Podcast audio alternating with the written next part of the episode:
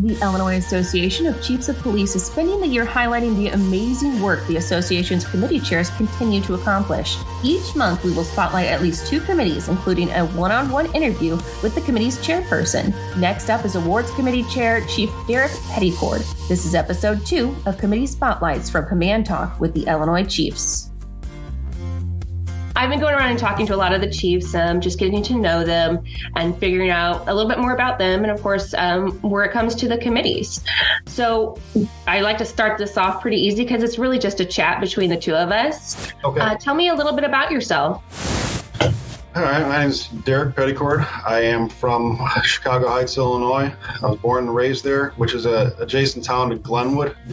I went to Bloom Township High School, graduated in class of 1992. After that, I went to the service. I wanted to serve, so I joined the United States Navy. I wanted to travel and adventure, so I did that. I was active duty for 5 years. I came back to this area, started working security jobs while also testing to be a police officer. I grew up kind of, always wanted to be a police officer, as, watching Chips and Starsky and Hutch, those things. So I just wanted to, I wanted a career with, a little less ordinary, a little more adventure, something. I did not want to be, stuck in a desk to start with, that was for sure. So I started out with the Glenwood Police Department as a patrol officer. Then I became a detective, and then after that, I got promoted to sergeant. Went back to the street for a little while. I loved my first half of my career. I loved, just doing police work. And I'd say that, honestly, I enjoyed the helping people part of it for certain, but I was, and the colleagues that I ran with, we were more for the, we were running gun and chasing the bad. We wanted to catch bad guys, go after the guns and drugs, I got fortunate. I was on the Salisbury Major Crimes Task Force, so I got to work homicides. So I really just enjoying, police work. I had absolutely no intention for administration. What happened, how I got on the chief's path is I was probably the only sergeant who was not out of town on vacation when we had a sudden chief's vacancy. The mayor at the time came to me and said, "All right, Sergeant, you're the only person of rank here. We're a small department, about 25 people. We need you to be the interim chief for a few weeks while we do a search and get another chief in here." Okay, all right. Fortunately, I had been through staff and command, so I had that knowledge there that helped me tremendously. And then what I thought was going to be a couple weeks turned into about a year.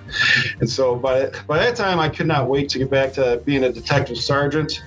And I did that. I did an interim chief for about a year, went back to investigations. A couple years later, same predicament again. And I must have done a decent job because they came and asked me would I be the interim chief for another stint for a couple months while they did a search. And I did that. And they brought in Chief Demetrius Cook as the full-time chief. And he asked me if I wanted to remain on as a deputy chief. And at that point, I was hesitant because I truly enjoyed being an investigation division and doing that kind of work, but he gave me the opportunity to oversee the investigation division and also remain part of our area attack unit and, be part of the training cadre and oversee that. And I said, well, that's a deal I just can't pass up. So fast forward 10 years as a deputy chief, Chief Cook retires from Glenwood, and the mayor chose to appoint me as a chief, and it's been about a little over 4 years now. So that's how my path to this position came to be. How long have you served in law enforcement? This is my 24th year. What changed your mind really about, because you were saying originally you weren't wanting to be a chief at all. You just want to stick to that. What really changed your mind to make you want to go with the chief position? Well, when I became the chief, I had about 20 years on the job. So I had realized at that time, we had new officers coming in.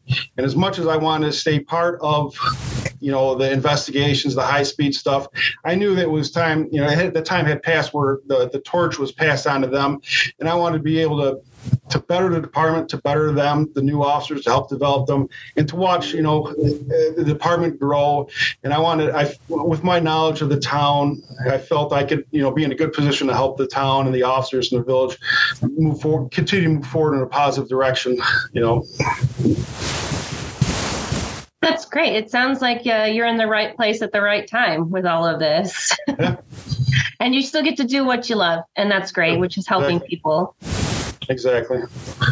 So what kind of schooling did you do for the position? You said something that you've done some training with leadership and things like that, but what kind of degrees did you pursue originally, or did you pursue once you obtained the positions?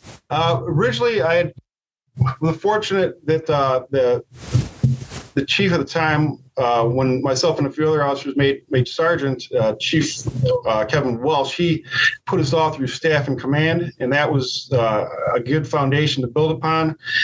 And then further on, we also went through the executive developments through Northwestern. When I became the chief, another great program that I went through was actually the ILACP chief certification process. So preparing and going through that, you know, really helped me, you know, learn, expose me to different ideas or different topics that I wasn't 100% familiar with, or, you know, it brought to light new things. So that was just even preparing for that whole program and going through it was a great learning process, as well as attending the new chief's police orientation. I did that shortly after being appointed chief. And even to this day, you know, I reference all those classes and all the materials as things come up along the way. What training would you say is key for officers wanting to become a chief? Well-rounded training, everything from community policing topics are great. Any leadership or supervisory skill courses that you can take. I like if you have experience, you know, through critical incident training. If you're familiar with how homicide investigations are run, those are important. Certainly criminal justice programs.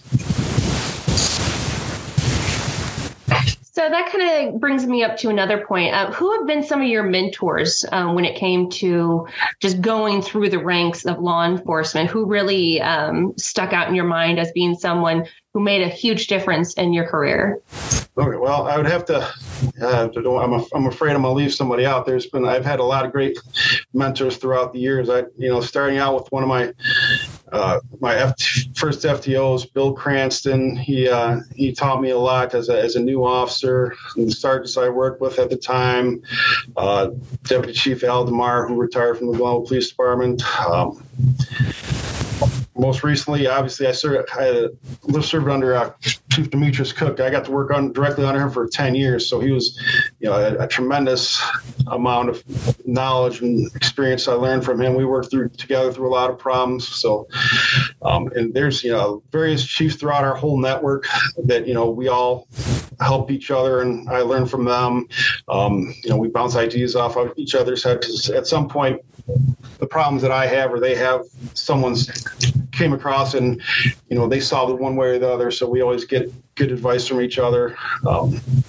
There's, you know, I'd have to, you know, I don't want to leave anybody out. I'm sure I have, you know, officers from other agencies. I even learned, you know, to this day, I still believe, you know, it's better to be green and growing than ripe and rotting. So even if there's a new officer that comes, you know, fresh out of the academy, if he goes to a new class that was developed within the past couple of years, I'm going to ask him about it, and he's going to tell me things that, you know, I'll learn from that, you know, and maybe I'll, you know, research the topic more. So there's you know, wealth can be knowledge you can gain, you know, from the more experience, even to the new officers. You know, everybody's got something to offer. I try to learn something new every day.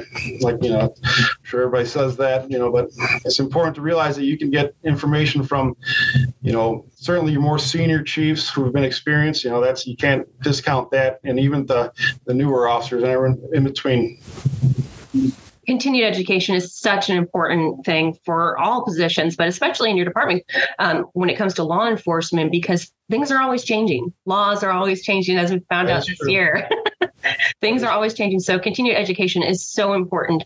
It's one of the things I want to focus on here as Deputy Director of the Illinois Association of Chiefs of Police. I think that'll even be a big issue in our next magazine that comes out here this spring. So I love that you're all about the education and continuing it and continuing to learn. It's such a big, important thing.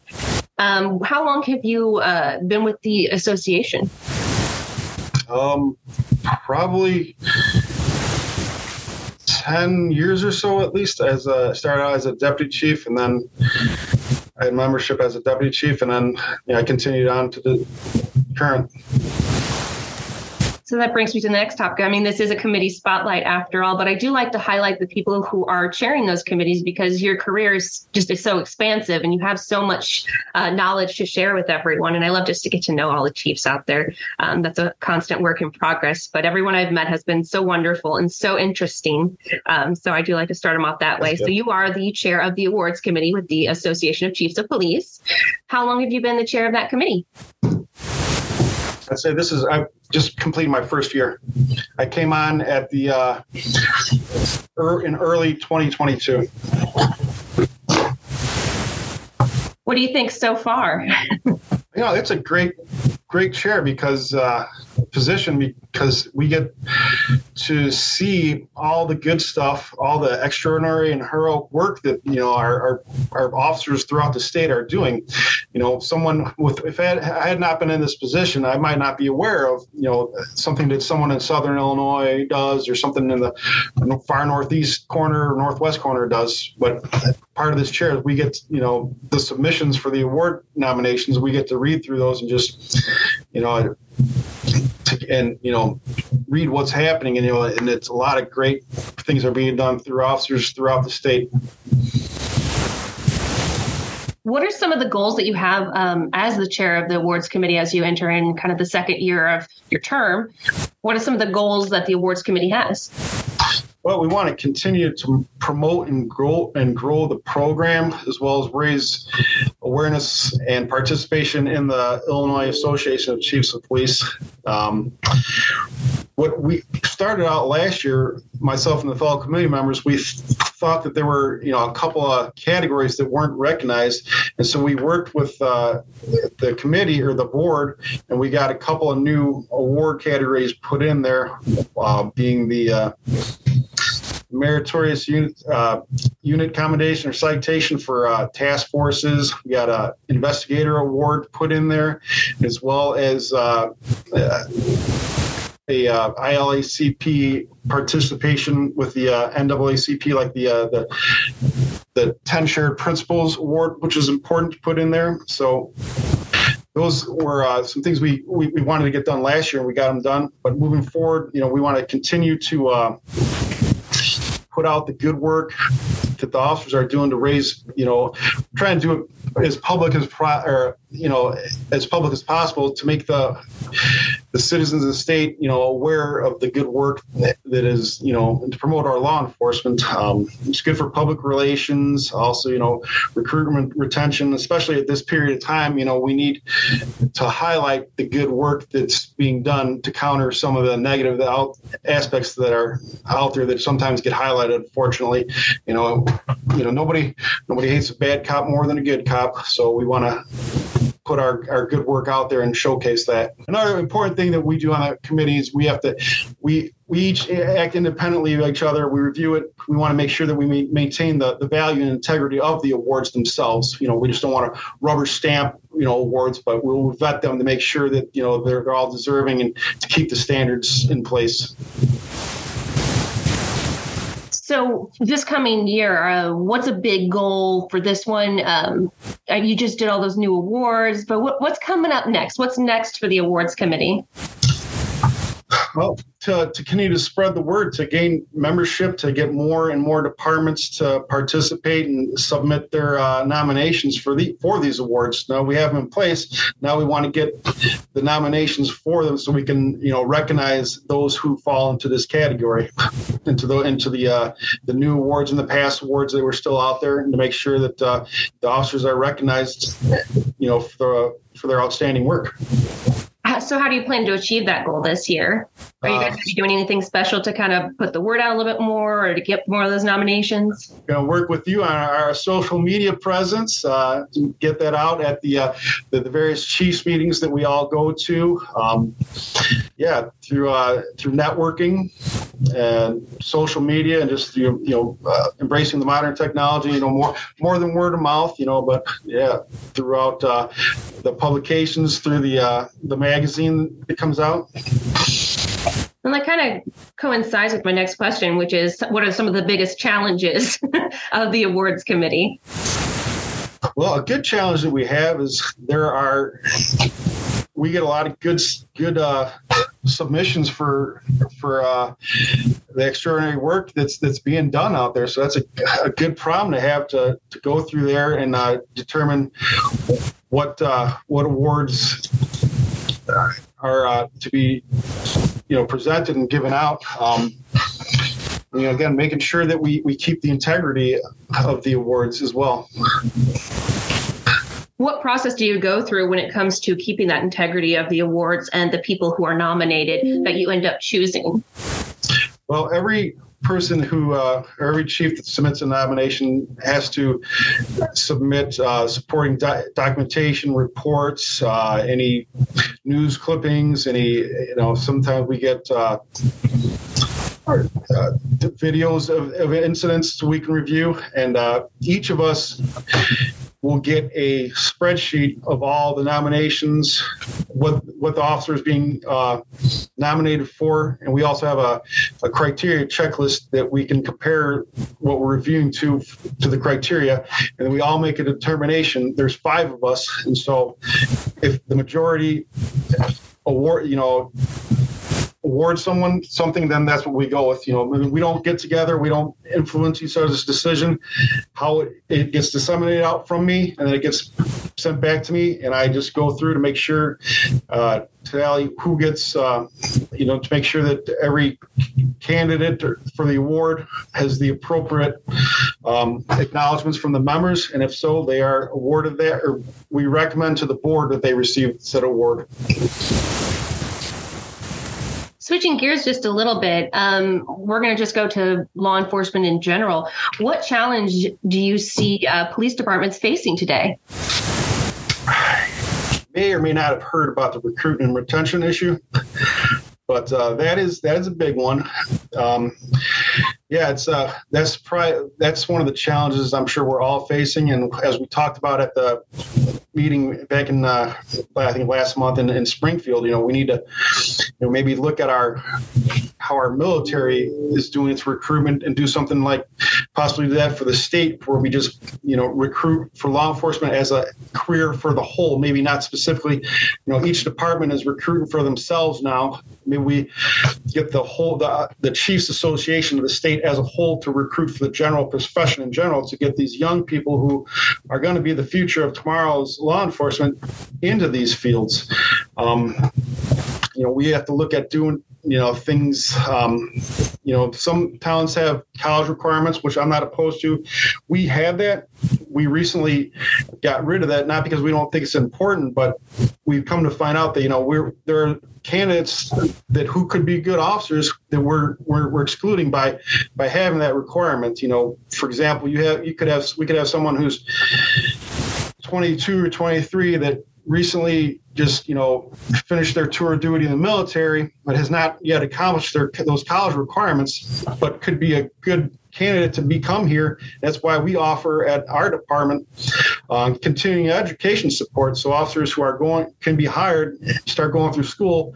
They get reimbursement through the village.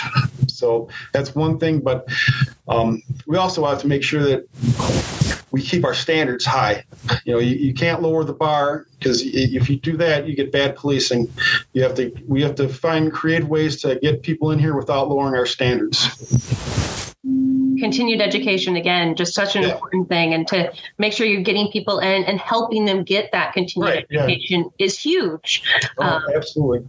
I think it's a bold, smart move on department's part to be able to hire some of these who might not meet the bachelor's degree requirement, but then help them achieve those goals.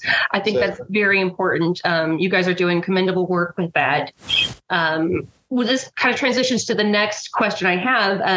I know the challenges that we're facing today with departments is recruitment and retention. So what do you think the future is going to look like when it comes to policing? I think that we're going to see more automation.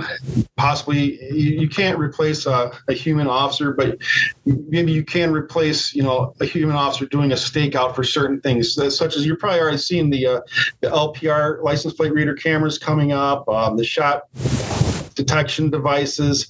Those are all tools that are to help supplement departments, your agencies, by not having a physical officer there, but the objective data is getting collected.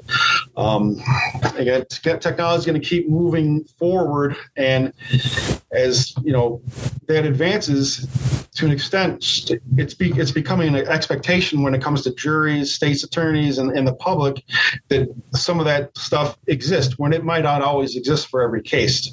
So that's another challenge. You know, technology is great when it's there, but there's sometimes we find that when it's not there, you know, that's just not a good enough explanation for someone. If we say, hey, there's just literally no cameras or no shot spotter in this area, you know, so it's overcoming that can be a challenge for some instances. But, you know, again, you know, technology, I think, is, you know, obviously we're seeing it now. It's going to continue to grow and grow, and we're going to have to be adaptable and come to, you know, and go adapt along with it, which, you know, we've had one of the things that the Safety Act, the requirements of the body cameras, we've had body cameras at our agency since 2018, and they're just a great tool. They help tremendously, whether it's, you know, evidence at a crime scene, documented interactions between officers and citizens. I can't say enough good stuff about the experience we've had with them. That's great. We're wrapping things up just a little bit, and I like to kind of go with, do you have any tips or words of wisdom for chiefs? Well, I've only been a chief for 4 years, but what I can say is, networking is important. You know, attending the chiefs meetings whenever you can. I know that in the chief spot, you know, you have a lot of meetings, and sometimes it's just about meetings to happen when we're going to have the next meeting about, but it is good to get together and attend these meetings with your peers to bounce ideas, to troubleshoot problems, because, you know, what's happened to me has probably happened to some other agency, or the challenge that I have, somebody else along the way has had that challenge, or another chief might point me in the right direction. And it's good just to know that you're not, sometimes you could feel like you're on an island by yourself, but when you get out amongst your peers, you know, it's good to hear that. It's good for your morale. Again, I can't say enough good things about going through the ILACP voluntary chief certification process. The preparation, the studying that I did for that, for new chiefs, if you haven't gone through, you know, there's a great value in that. And it gives you a lot of resources at hand to have, you know, from legal matters to labor law. It's a great program. I highly recommend that. Also, the new chiefs orientation. Again, you know, keep learning. Again, you know, you can, like I said, you can learn something new every day from the most senior officers, most senior chiefs to the new officers. They all bring something along. Always, you know, the best thing, build and develop your staff, and always your officers, help them whenever you can, whether it's something personal or professional life, you know, help them. And that'll come back, you know, tremendously, you know, build morale. And that's a great thing to do. You know, whenever, you know, if you have an opportunity to help an officer, you know, for example, we have So one officer's car broke down, recently. So we let him take a squad home for the night to get home, so we didn't have to rent a car or taxi or something like that. Just the little things like that, or even bigger things when need be, if you can, within reason. Continue to develop and train your department, because overall that will help every chief out. The better and more professionally developed the department is worth its weight in gold. And then another key thing is community policing. You have to make sure you develop and cultivate relationships with your residents, your businesses, your schools, and all the stakeholders that are in the in the community you serve. Community partnerships events such as National Night Out, Shop with a Cop, Coffee with a Cop, Lunch with the Law. We do those things. We do Cops and Bobbers, where we take our school kids fishing a couple times a year. Those are great. Whatever you want to do, to build a stockpile of support from your community. That's important, because the police department and the community working together is a force multiplier, and we all have the same common goals to have a safe community where people can work, live in peace, and enjoy themselves. So that's my rant. I wouldn't say it's a rant. It's your passion. That's what I would say. Is there anything else you'd like to add when it comes to policing or the awards committee before we kind of sign off? Consider, look back in the past year for the chiefs to their officers, and, submit, if they think that they have officers who are deserving awards, please submit your submissions, your nominations to us.